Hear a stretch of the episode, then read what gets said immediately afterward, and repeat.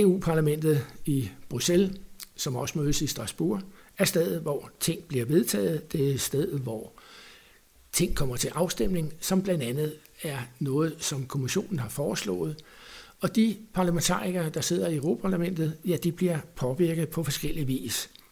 Nogle af dem, ja, de har deres egen viden og ved, hvad de vil, men i al almindelighed er folkevalgte med på, at der skal påvirkning til.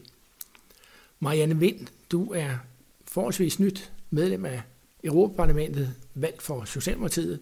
Du kom ind, fordi Jeppe Kofod han skulle hjem og være udenrigsminister.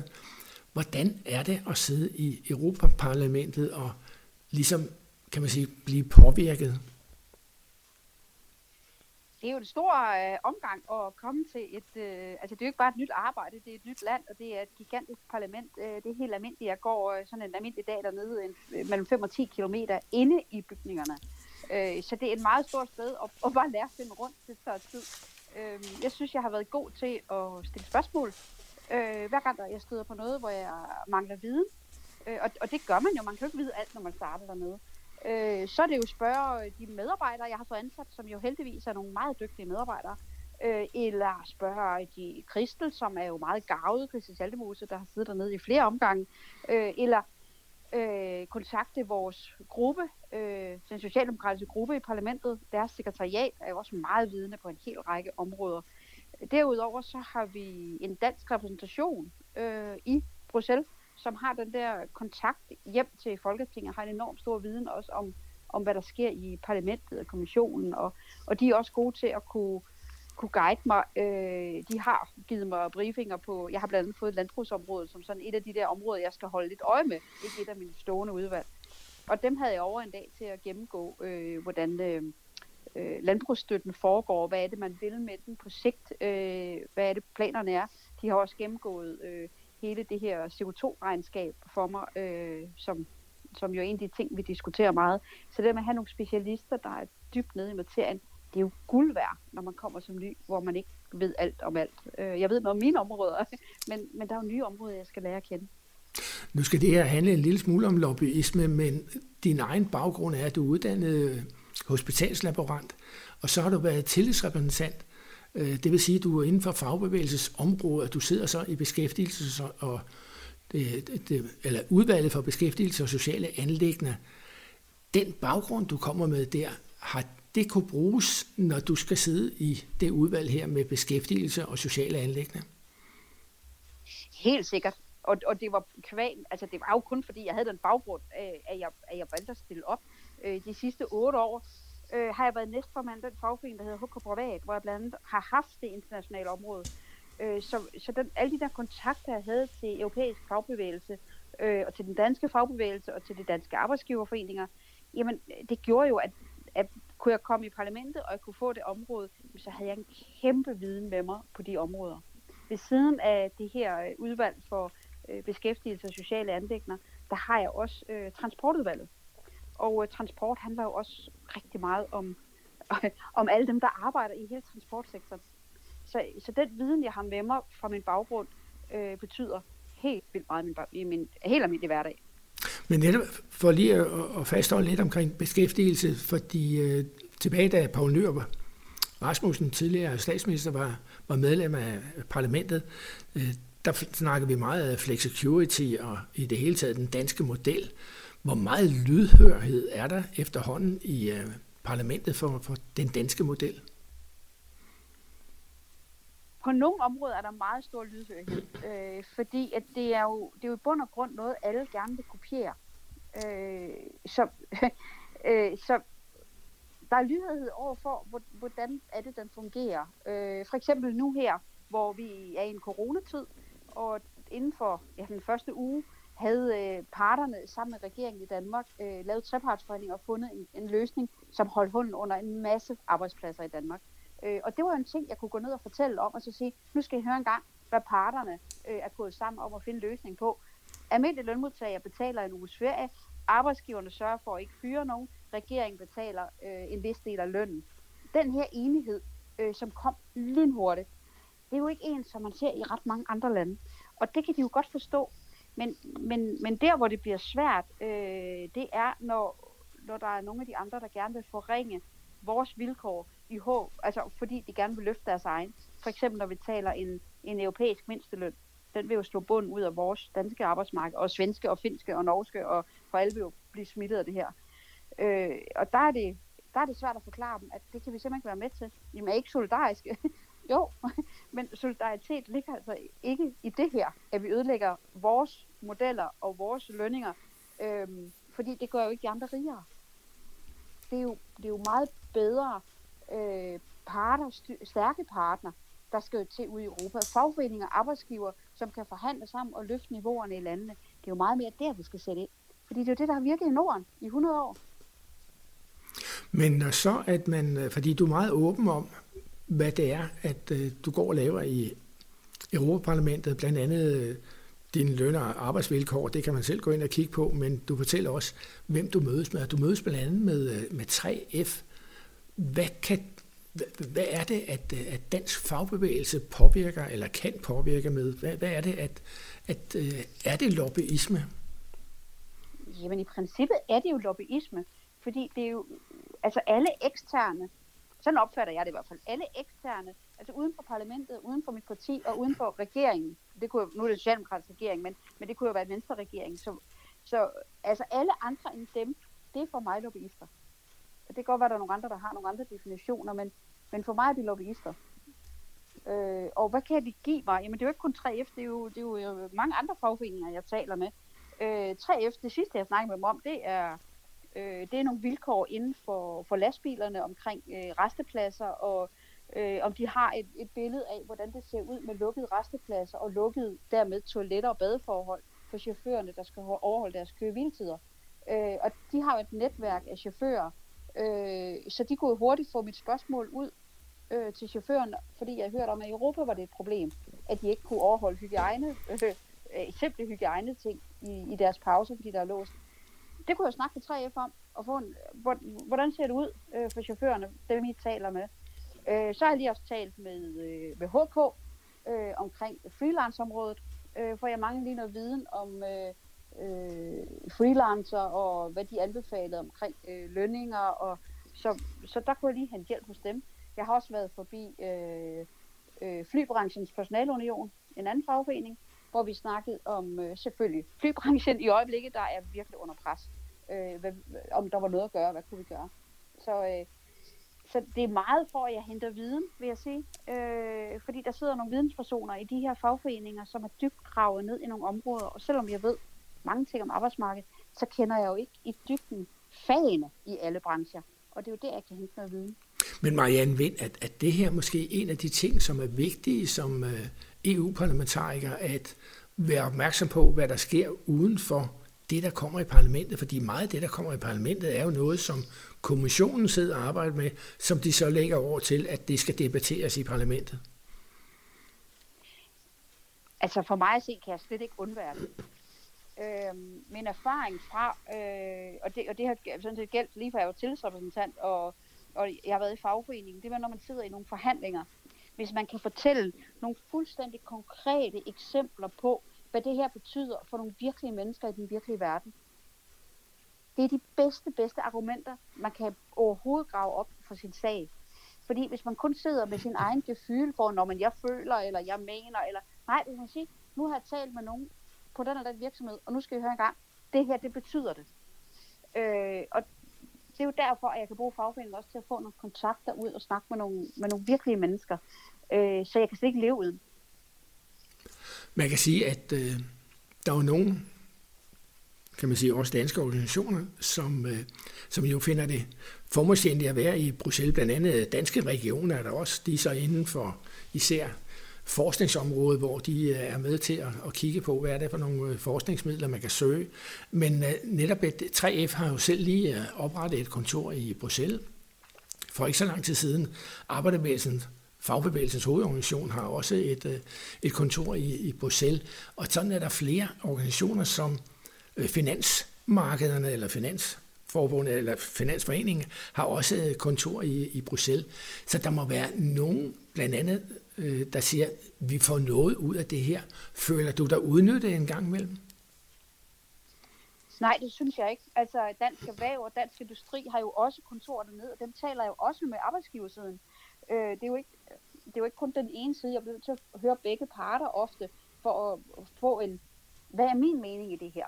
Øh, fordi selvfølgelig forsøger alle jo at påvirke mig, øh, men, men jeg repræsenterer jo alle. Øh, øh, jeg er jo 12 øh, center sted for Danmark, og på en eller anden måde skal jeg jo huske, at hvis det kan ikke noget, jeg, jeg arbejder kun for lønmodtagerne, øh, og at den måde presser så meget virksomheden, så de ikke kan overleve. Det her, det er jo en, jeg skal jo finde den der mellemvej igennem, øh, sådan så det hele kan hænge sammen.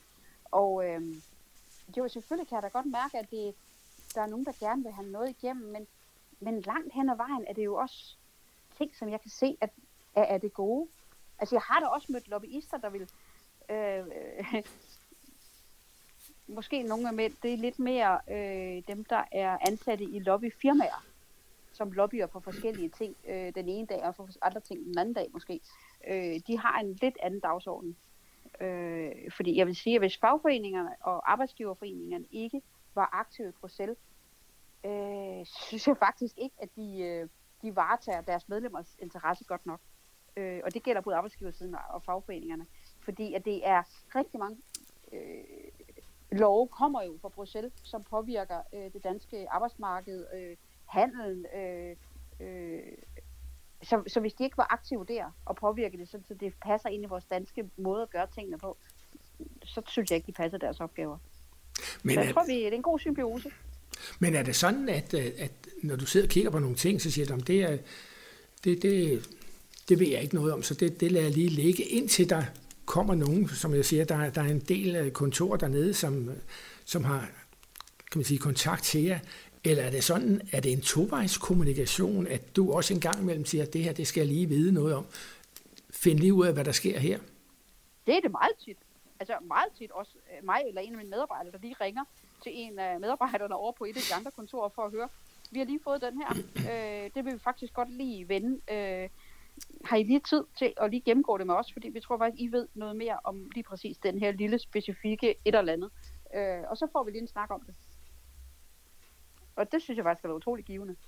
Jeg har fået en gennemgang af øh, øh, øh Danmarks øh, Fiskeriforening, øh, og jeg kender jo ikke, kender ikke så meget til fiskeri, det indrømmer jeg lige. Men det er jo rart at få en gennemgang hvordan står det til med dansk fiskeri, og hvad er det, hvad er det for ting, de gerne vil have igennem i parlamentet. Øh, og det er jo sådan nogle ting, det kunne da godt være, at jeg kunne grave mig ned på nettet og begynde at lede og læse, men det er jo bare nemmere at tage fat i dem og få en snak med dem. Nu er det jo sådan, at EU-parlamentet de øh, for mange år siden øh, begyndte at registrere, eller dem, der vil have adgang til parlamentet, som man så på det tidspunkt kaldte lobbyister, skulle ligesom øh, registreres. Øh, er det sådan, at, at, at du ligesom kan sidde og sige, hvem, hvem, hvem kunne vil lige have interesse i at spørge, så, så det ikke bliver sådan, at, at der lige er, er 200 øh, lobbyister, der, der henvender sig, når du spørger om noget? Øh, det har jeg slet ikke oplevet som et problem. Øh, tværtimod. Øh, altså, jeg synes ikke, jeg bliver rent på dørene med, med nogen, der gerne vil, vil, vil sige noget. Jeg tror, jeg tror måske næsten, at jeg selv rækker hånden ud til flere, end der henvender sig. Øh, og når jeg rækker hånden ud, altså, så er det ikke fordi, at jeg på den måde inviterer dem til at få indflydelse, men, men, men jeg inviterer dem til, at de deler den viden, de har om nogle områder. Så, så øhm, jeg tror faktisk, jeg tror, når jeg lige sidder sådan og tænker efter, så er det ret mange gange, hvor, hvor, hvor jeg har rakt hånden ud øh, til dem. Ja.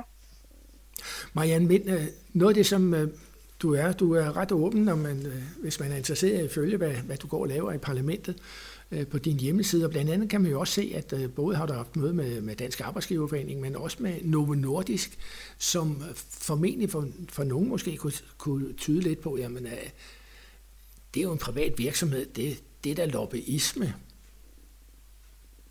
Men det hele er lobbyisme. Altså, i mit hoved, alle eksterne er lobbyister. De har en sag med sig, øh, som de gerne vil påvirke. Øh, så generelt er de lobbyister. Øh, og Novo Nordisk, der snakker vi om, øh, altså, jeg har været ansat i Novozymes øh, øh, tilbage for, da jeg var på arbejdsmarkedet i indtil for otte år siden. Som man, også kan, øh, og, som man i øvrigt også så, kan se på din hjemmeside, ja. Ja, og det var en del, altså søsterselskab til, til Novo Nordisk, så jeg, jeg kendte meget til Novo Nordisk, så for mig, øh, de inviterede simpelthen alle 14 øh, medlemmer af parlamentet øh, til, til et møde, hvor, hvor vi snakkede om, øh, hvordan man kunne altså handle med medicin og øh, forskningsmuligheder og øh, nogle af de ting, så kan sige, nogle af de ting, som faktisk vi efterspørger lige nu øh, i Europa i dag, øh, midt i krisen. Øh, og så for mig var det også lidt nostalgisk, øh, fordi det var jo altså, virksomhed, jeg kender, øh, så er det jo lidt sjovt at mødes med dem. Men noget af det, du øh, også arbejder med, det er det sociale anlæggende, og det øh, har så noget at gøre med både øh, arbejdsmiljø og social dumping, og, og netop social dumping er noget, som 3F blandt andet, i hvert fald kan man læse herhjemme, også øh, beskæftiger sig med, men, men arbejdsmiljø er jo ikke kun et dansk foretagende. Hvor meget fylder det? Hvor, hvor får du input? Hvem, hvem påvirker i forhold til at snakke arbejdsmiljø? Øh, hvem påvirker? Det var et rigtig godt spørgsmål. Øh, jeg har selv arbejdet rigtig, rigtig meget med arbejdsmiljø i de otte år, jeg var i HK. Øh, så, så min viden på arbejdsmiljøområdet er, er en hel del højere end temmelig mange andre i parlamentet. Øh, så, så i hvert fald fundet ud af, at når jeg i mit øh, beskæftigelsesudvalg, når der kommer noget på dagsordenen, der på en eller anden måde lige pludselig handler om arbejdsmiljø, men så er der mange, der kigger hen på mig, fordi Nå, men det må hun vide noget om. så det er sådan, det, det ved jeg noget om. Så hvis jeg, egentlig så er det ikke, hmm, det er ikke ret meget, jeg har snakket arbejdsmiljø med nogen. Øh, der er en inde i, øh, i FH, øh, det gamle LO, som, som jeg har talt med, en af medarbejderne derinde, der er en øh, specialist. Øh, hende snakkede med for et års tid siden, tror jeg. Øh, så lige præcis på arbejdsmiljø har jeg ikke haft behov for at snakke med nogen. Endnu i hvert fald. Men det er jo så et område, hvor igen, som jeg snakker om, øh, at påvirke. Kan du så være med til at påvirke i udvalget, at hvad nogen formentlig ser, at den måde, vi, vi øh, arbejder med arbejdsmiljø i Danmark, at, at det er noget af det, der skal nyde fremme. Kan du påvirke udvalget med den viden, du så kommer med? Øh, det er jo den måde, man arbejder på. Altså, hvis man, hvis man sidder nede på bæreste række og ikke siger noget, eller man ikke møder op til møderne, så får man ikke indflydelse på tingene. Men hvis man øh, på møderne taler om, taler de emner op, som man selv synes er vigtige, øh, og man viser, at man ved noget om det, og man i pauserne og på gangen og hen over en kop kaffe hen i caféen får at snakke med, med nogle af de andre medlemmer af parlamentet i øh, ens udvalg, øh, og, og at den vej også finder nogle allierede, som også kunne synes nogle vinkler i det, som jeg synes er vigtigt, at det også er noget, de kan finde, der er vigtigt. Så betyder det, at de pludselig får nogle allierede, kan være med til at rejse nogle flere dagsordner. Og øh, når der så bliver øh, lovforslag, der skal, der skal forhandles, jamen, så er der jo større chance for, at jeg får nogle af dem, for eksempel på arbejdsmiljøområdet, som, som er en af mine store mærkesager, jeg rigtig gerne vil arbejde med.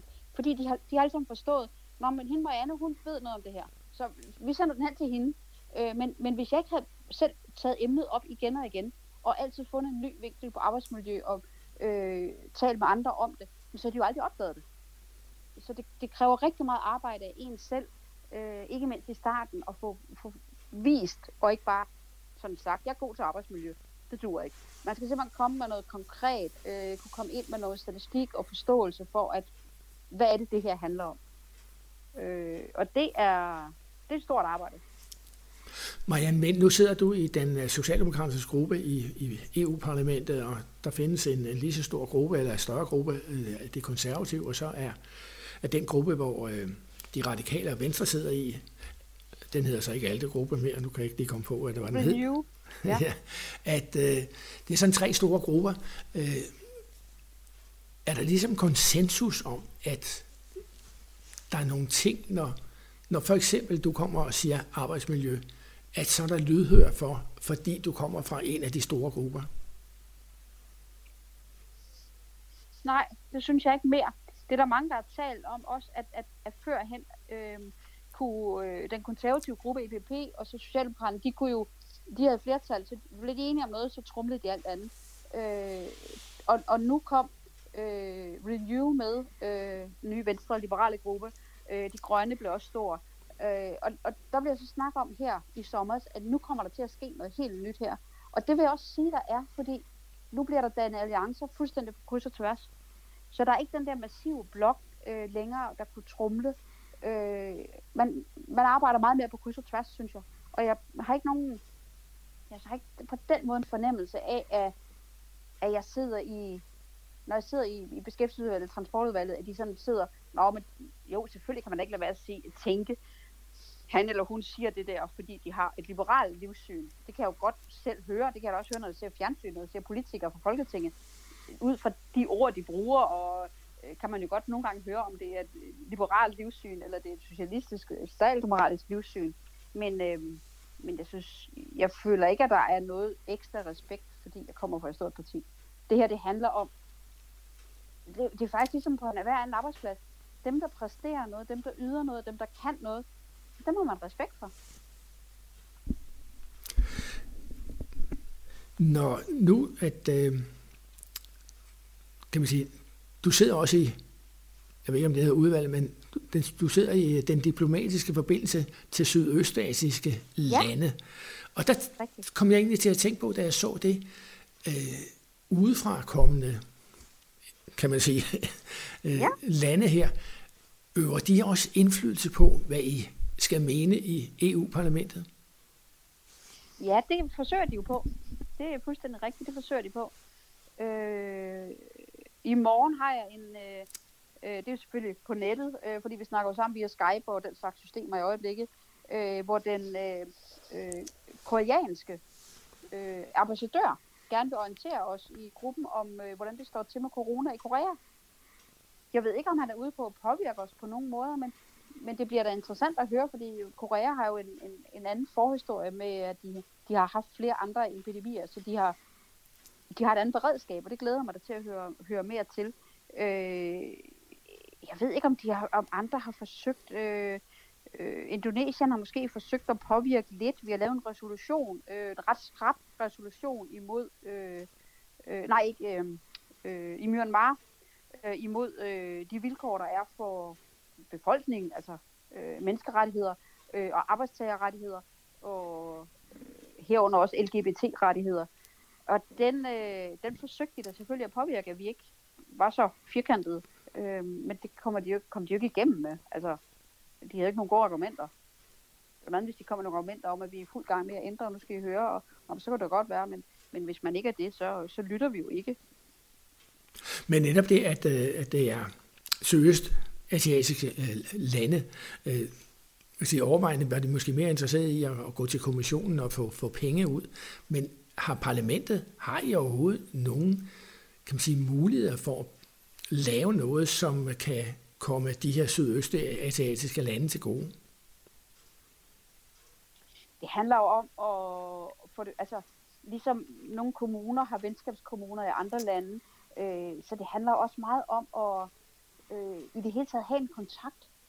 Øh, for en del lande, øh, det er måske mere, øh, ikke så meget de vestlige lande, øh, Øh, der betyder det meget at have de her kontakter. Altså der er jo nogen, der, jeg har haft besøg af flere grupper øh, fra de lande, øh, som er meget, meget glade for at få lov til at komme i parlamentet øh, og, og få kontakter og forstå, hvad det, hvordan vi arbejder, og, og måske kan være lidt mere med til at inspirere øh, ved, ved at fortælle om, hvad betyder menneskerettigheder, hvad betyder arbejdstagerrettigheder.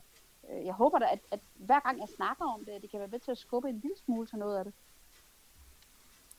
Marianne Vind, du er også stedfortræder i Transport- og Turismeudvalget, og det er jo noget af det, som i hvert fald optager ikke alene danskere, øh, især turisme lige PT, hvor mange turister kommer der til Danmark, men i det hele taget rundt omkring i Europa er der jo stor øh, interesse for at finde ud af, hvornår åbner øh, det op. Øh, og som stedfortræder øh, har du jo mulighed for at gå til udvalgsmøderne, men har du også øh, mulighed for at, at ytre dig som stedfortræder i de udvalg? Ja, øh, på selve møderne, der oplever jeg øh, meget lidt forskel på, om, om man er altså fuldgyldigt medlem, eller man er suppleant. Øh, fordi det eneste tidspunkt, hvor jeg rigtig mærker forskellen, det er, øh, når vi skal stemme om noget så sidder jeg jo parat, hvis der er en anden, der ikke kommer af en eller anden årsag, så kan jeg træde ind i stedet for øh, og få lov til at stemme, træde ind. Altså jeg sidder stadigvæk på min plads, jeg har min faste plads i, i lokale, øh, men jeg putter min stemmekort i, at jeg kan stemme. Altså det er det, der gør forskellen. Øh, fordi i det daglige, jamen, øh, så har jeg jo taleret på møderne, og jeg er med til de samme formøder, og, øh, og kan, øh, kan få... Øh, øh, lovforslag, som jeg skal forhandle på plads, præcis på samme måde som fuldgyldige medlemmer. Øh, altså jeg tror igen, så handler det om, øh, hvem der får de her øh, for mig fede opgaver og får lov til at forhandle øh, nogle lovforslag igennem. Det handler om, om, øh, om man ved noget om emnet, om man øh, viser, at man møder op. Altså man skal møde op til alle møderne. Man skal ikke bare være en, der, der udbliver fra møderne, men man skal møde op, og man skal tage ordet, og man skal have noget fornuftigt at sige. Øh, og, og dem, der gør det, de får nogle af de her opgaver. Men hvordan, hvordan øh, er det lige i øjeblikket, hvor at netop nogen snakker netop transport, som vi var inde på lidt tidligere, som, øh, som du sagde, 3F, de vil godt uh, lige ud og, og finde ud af, hvordan at, at uh, lastbilchauffører, de, de har det rundt omkring. Men uh, inden for turisme, hvor uh, de snakker om, jamen bliver grænserne åbne, vil Merkel være med til, at uh, tyske turister kan tage, tage til sommerhus i Danmark. Har I mulighed for at påvirke det, den debat, der er, både i kommissionen og i den europæiske union i al almindelighed? Har I, har I mulighed for at være med til at påvirke, hvad parlamentet skal mene og få indflydelse på, hvad, hvordan at øh, åbningen skal ske? Nej, egentlig ikke, fordi det er jo et nationalt anlæggende. Det er jo op til hver enkelt land at vurdere. Og vi kan, vi kan ikke lave en fælles, øh, det tror jeg ikke på, der kommer til at ske i Europa, en fælles. Man siger, nu åbner vi alle sammen på en gang. For der er jo kæmpe stor forskel på, hvis vi kigger på ned igennem Europa, hvor hårdt ramt de forskellige lande er. Så, så vi kommer ikke til at få en, en fælles åbning. Øh, altså, kommissionen gav jo, gav jo lov til, at man i det hele taget kunne lukke grænserne. Øh, og, og kommissionen har jo, altså, vi har jo åbne grænser, så man behøver ikke sige, at nu skal I ophæve dem igen, fordi det gør alle jo igen på et eller andet tidspunkt. Men, men det kan ikke blive på samme tidspunkt. Det vil være helt umuligt, fordi der er så stor forskel fra land til land. Altså Danmark og Tyskland er, er jo ikke nær så hårdt ramt, som, som hvis vi har den tyske grænse ned til Italien. Så den grænse er nok, mit umiddelbare gæt, lukket i længere tid end den dansk-tyske grænse, øh, fordi der er de her forskelle. Øh, så jeg tror ikke, der kan vi ikke påvirke så meget. Der, hvor jeg kan påvirke, det er, at jeg har øh, øh, rejst spørgsmål til kommissionen om, øh, hvad, hvad der bliver taget af initiativer nu her til, og en ting er at, at hjælpe øh, dem, der er i job, og fastholde jobbene. Hvordan kan vi sikre, at der bliver ved med at være job i, i transport- og turismesektoren? Men den anden del, det er, hvad kan vi udnytte den her tid til? Fordi der er jo tusinder og tusinder af fyret ned igennem Europa i, i de to sektorer. Kunne vi ikke øh, sørge for noget uddannelse? Altså, alle har brug for at få opdateret deres øh, digitale kompetencer, som det så fint hedder. Øh, fordi verden bliver bare mere og mere digital. Alting foregår online. Vi er langt frem i Danmark, det er man ikke ned igennem Europa. Så kunne vi ikke udnytte tiden til at, altså, hvor der er mange arbejdsløse, til at give dem en uddannelse. Så det, det er jo en af de steder, vi kan påvirke. Marianne Vind, øh, lad mig runde af med at spørge dig, at øh, nu sidder du i Bruxelles, og jeg sidder ja, i Nordjylland, men er du øh, fanget mere eller mindre i Bruxelles lige i øjeblikket? Jeg sidder faktisk i Danmark. jeg sidder på Midtjylland, hvor jeg har et lille rækkehus. Og øh, jeg var jo i den, i, i den der situation der i slutningen af marts. Hvad skal jeg gøre? Øh, fordi jeg kunne godt se, at der begynder at blive lukket ned alle steder. Hvor, hvor har jeg lyst til at strande, hvis de lukker fuldstændig ned? I min øh, lille lejlighed i Bruxelles, eller i mit lille rækkehus, hvor jeg har en have. Og øh, den der have kunne jeg godt se for mig, den ville gro fuldstændig til, hvis jeg ikke kom hjem til dem i en måned. Øh, og så viser det sig lige pludselig, at vi snakker om mere end en måned. Så jeg er jo virkelig glad for, at jeg valgte at tage hjem øh, i rækkehuset i, i stedet for. Så, øh, så jeg har online-møder fra morgen til aften øh, fra mit lille skrivebord i Havdrup i stedet for, i stedet for i Bruxelles. Men havde jeg været i Bruxelles, så er de fleste møder også været hjemme fra min lejlighed af. Øh, fordi der foregår ikke så meget mødeaktivitet i parlamentet i øjeblikket. Hvordan stemmer I så? Ja, det er faktisk lidt sjovt, fordi det er jo aldrig nogensinde sket før, at man ikke har, har stemt fra parlamentet. Øh, så, så de måtte jo opfinde et system, som var altså 100% hackersikret. Fordi altså, hvis man kunne sætte det mindste øh, mistillid til en afstemning, så øh, falder hele afstemningen jo. Øh, så de har simpelthen de meldt ud, at vi skulle alle sammen sørge for, at vi havde en printer. Og øh, de dage, hvor der er afstemninger, så får vi på forhånd de bestemte klokkeslæt, hvor de forskellige afstemninger vil være. Så øh, her sidste gang, der var det klokken øh, 10, halv 10 om formiddagen, klokken halv 1, halv 4 og halv 9 om aftenen, tror jeg. De fire gange ville der være afstemning. Og det betød, at på det klokkeslæt, der fik jeg tilsendt stemmesedlen, Øh, den skulle jeg printe ud, og de har mast det hele sammen, så det var ikke så stor skrift, så alle, alle afstemningerne på det tidspunkt kunne være på en af fire sider. Og den stemmeseddel skulle jeg printe ud. Jeg skulle udfylde den med alle mine krydser, for og imod og blank. Og øh, så skulle jeg skrive den under med dato og scanne den ind og sende den til en bestemt parlamentsmail, de har oprettet til det. Og den skulle jeg sende fra min, min officielle, altså min Europaparlamentsmail. Jeg måtte ikke bruge min private mail, men de, jeg skulle sende den fra min Europaparlamentsmail. Så hvis der lige pludselig kom tre mail fra min mailkonto, jamen så ville de jo ringe til mig og sige, Marianne, der er noget galt. Du har, vi har fået tre mail på din konto, og så vil vi jo begynde at finde ud af, at der er nogen, der har hacket, hvad der er foregået her.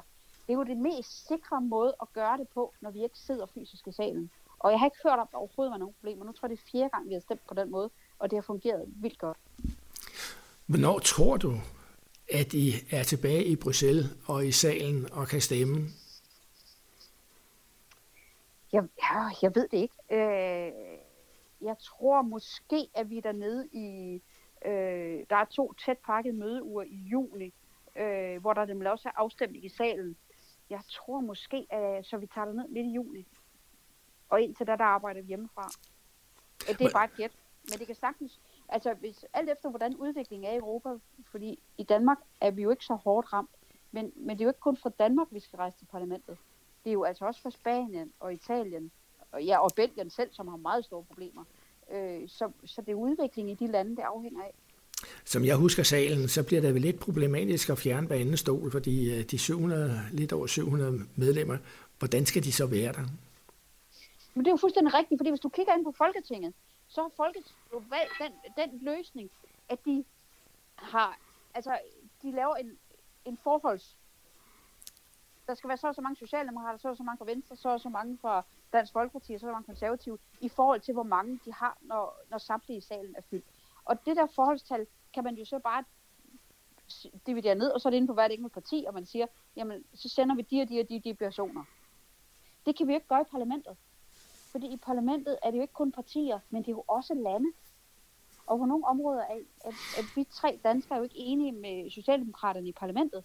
Så, så det vil jo være dybt kritisabelt, hvis vores øh, socialdemokratiske gruppeformand dernede i Retsje, hvis hun sad og kunne sortere i, hvem der skulle have lov til at komme ind og stemme i S&D-fløjen i det parlamentet. Det ville give et ramaskrig, øh, fordi det er, jo, det er jo ikke demokratisk. Så man kan ikke gøre det på den måde. Altså det er alle, øh, der har ret til at komme ind, øh, eller også stemmer vi hjemmefra. Og Marlene, Marianne Vind, øh, lad mig runde af så til helt til slut her og sige, kan du mærke forskel på netop, at øh, da du var i Bruxelles-parlamentet, der kom folk sådan øh, måske lige ind ad døren og sagde, skal vi lige tage en kop kaffe og snakke, til nu sidder du så i Danmark øh, og er næsten i online kontakt med alle. Øh, er det en anderledes måde at arbejde på, også i forhold til lobbyister? Ja, det er det. Øh, det, det er rigtigt. Øh, alle de der små kaffemøder, øh, hvor der kommer lige nogen forbi, øh, de er der jo ikke. Øh, fordi det er, jo, det, er jo, altså, det er jo virkelig sådan lidt mere nødstilfælde, når man ringer op til nogen og så siger, øh, skal vi ikke lige snakke om det her? Øh, hvor man før bare kunne, kunne dumpe forbi nogen, øh, og bare lige få en kop kaffe og bare snakke om løst og fast. Så den der, jeg vil sige, ved at arbejde derhjemmefra, så mister man øh, meget socialt. Og det tror jeg også mange danskere, der har arbejdet hjemmefra, kan sige, at de savner kollegaerne. De savner den der øh, vigtige small talk i løbet af dagen. Øh, man mister kontakten, fornemmelsen for hinanden. Øh, og nu har jeg jo også nogle medarbejdere, som, som jeg jo forsøger at have kontakten til, øh, som jo sidder rundt omkring en i Bruxelles og nogle i Danmark, og øh, så dem snakker jeg sammen med hver morgen kl. 8 og hver er eftermiddag kl. 14 øh, og forsøger at fornemme, øh, øh, har alle noget at lave, er der, øh, er der nogen, der har nogle problemer med noget, hvordan har alle, er der nogen, der er blevet syge, også ikke mindst. Øh, så, men det er ikke den samme, som at vi sidder på et kontor sammen. Og det sagde Marianne Vind, der altså er altså medlem af Europaparlamentet for Socialdemokratiet, nyt medlem, som kom ind øh, som supplant i forhold til, da Jeppe Kofod kom hjem som udenrigsminister, og derfor netop er ved at sætte sig ind i, hvordan arbejder Europaparlamentet. Udsendelsen var sponsoreret, støttet af Europanævnet.